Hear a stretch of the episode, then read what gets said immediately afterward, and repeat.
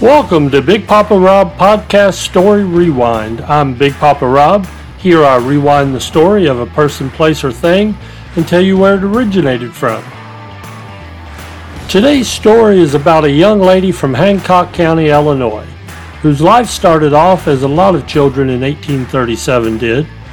But when this young lady was around 14 years of age, her life was turned upside down when she had to watch her family be brutally murdered. Her and her sister were taken captive by the Indian tribe of that region.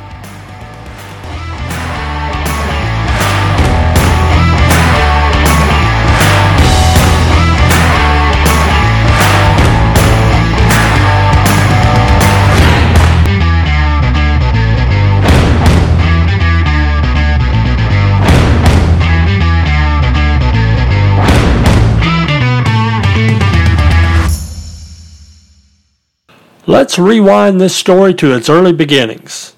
This young lady was born to her folks in Hancock County, Illinois, on September 7, 1837. In the 1840s, her parents chose to become Brewsterites, or also known as a ministry known as Church of Christ, which is a descendant group of the Mormons under the leadership of James Brewster. Mr. Brewster believed to have had a vision from God that there was land in the Rio Grande Valley that God had selected for their new gathering place, and the family joined the members of the church on the wagon train to this land August 5th of 1850. The wagon train consisted of between 85 and 93 people. Disagreements in leadership arose as the group reached the New Mexico territory, and the group divided and this young lady's father led about half the group farther into the territory. This would prove to be devastating for the family. As the group reached in what is known as Arizona, the group was warned about Indian attacks ahead, and most of the members decided not to go any farther. But this young lady's father decided to push forward with his family. They were already concerned about lack of supplies and didn't know if they could wait it out in the conditions as the family pushed along the trail, they became isolated and vulnerable. On the evening of February 18, 1851, the family had made camp along the Gila River.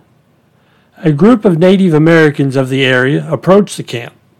The group smoked with the father and asked for food, and her father declined to give them any due to the fact that their supplies were already low.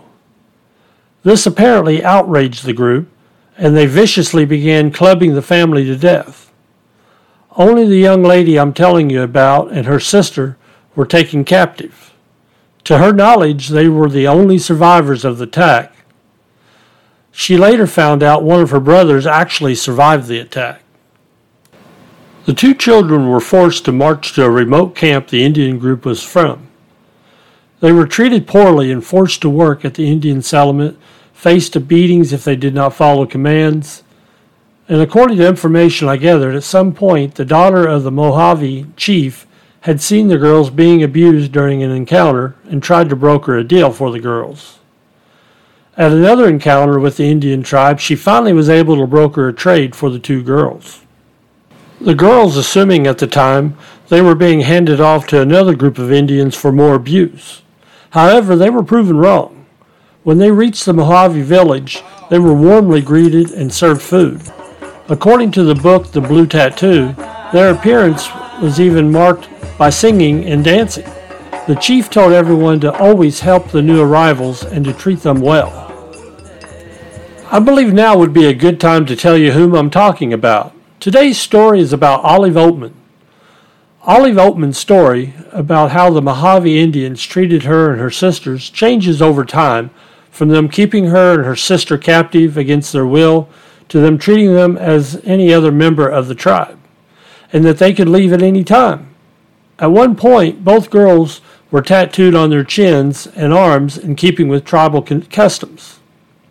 Some stories claim that Olive said that these were slave tattoos, but according to the Mojave customs, these were the same as many women of the tribe, and in fact, the lines on the chin were very straight and appeared that they were not done under force. The chin tattoo consists of five vertical lines from lips to chin with two triangles on either side of the outermost line on the chin. These tattoos were believed to lead to good afterlife for those who bore them. The tattoos were done by pricking the skin with small regular rows with a sharp stick until they bled freely. Then they dipped the sticks in weed juice and blue stone powder, which was applied to the open skin. In 1855, Olive lost her sister, Mary Ann, to starvation.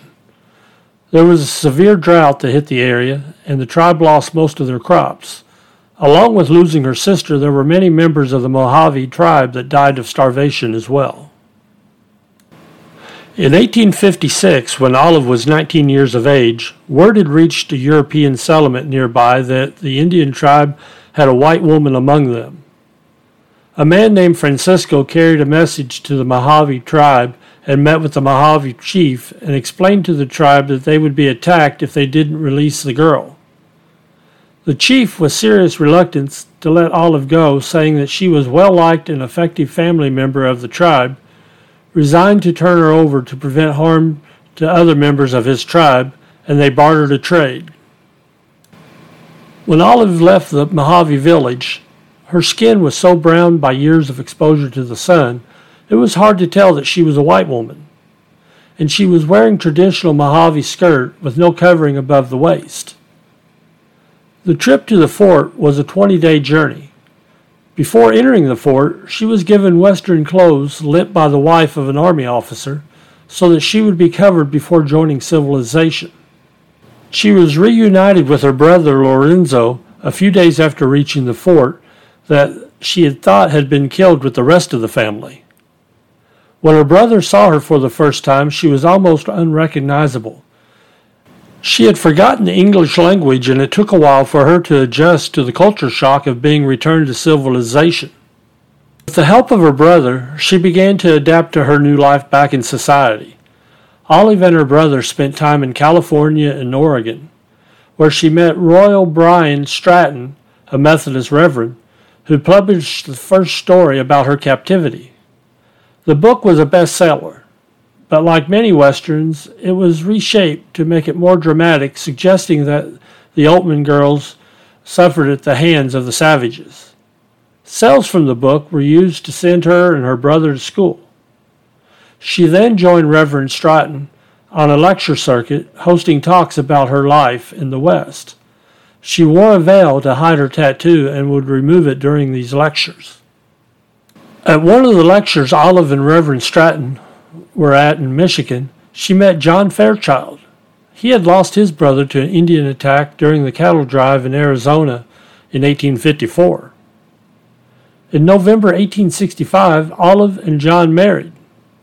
After their marriage, Olive was rarely seen in public without wearing a veil to hide her tattoo. It was said that John tried to burn every book that Reverend Stratton had ever written about Olive's story through the years after their marriage. Olive and John lived in Detroit, Michigan for about seven years before they moved to Sherman, Texas. This was a booming town at the time, and John made his fortune buying land. Later, he founded the City Bank of Sherman. Olive got involved in charity work. Her particular interest was helping local orphanage. They lived in a Victorian mansion. The couple was not able to have children and later adopted a little girl named Mary Elizabeth after their mothers. Olive died on October 8, 1903, at the age of 65, of a heart attack and was buried in the West Hill Cemetery in Sherman, Texas. Olive left a legacy. There's a town called Oatman in Arizona located near her release site that was named in her honor in 1915. There was another town in Arizona named Olive City after her, and the Oatman name was used for a mountain in Arizona as well. There was a character loosely based on her, mainly relating to her tattoo and being captive by the Indians, on a popular television series called Hell on Wheels. This is where I first heard of Olive Oatman several years ago. There's been several books written about her, not only the one written by Reverend Stratton, Captive of the Oatman Girls, but another well written book that focused more on the true story of Olive Oatman, The Blue Tattoo The Life of Olive Oatman, by Margaret Mifflin. Thank you for listening today. I hope you come back next week for my next story. The stories will be ever changing from the historical origins of many things and stories of people that you may not know their history. And again, I'm Big Papa Rob, and this was Story Rewind, an independent podcast. Story Rewind is produced by Big Papa Rob. Today's music was powerful, stylish stomp rock by Mark July from Pixabay.